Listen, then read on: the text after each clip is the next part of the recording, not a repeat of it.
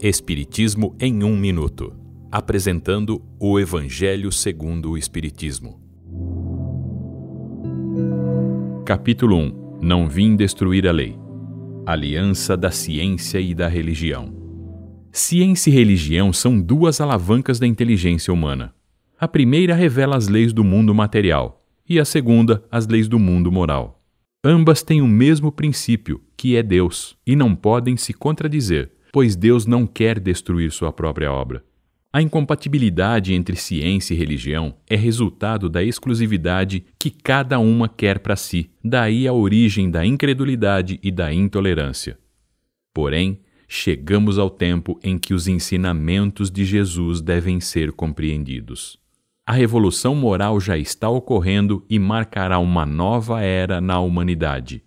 Assim, quando ciência e religião aceitarem uma a outra, não haverá mais oposição à lei do progresso, que é também uma lei de Deus. Esta é uma livre interpretação. Livros consultados: O Evangelho segundo o Espiritismo de Allan Kardec, edição 3 em francês e edição 131 da FEB.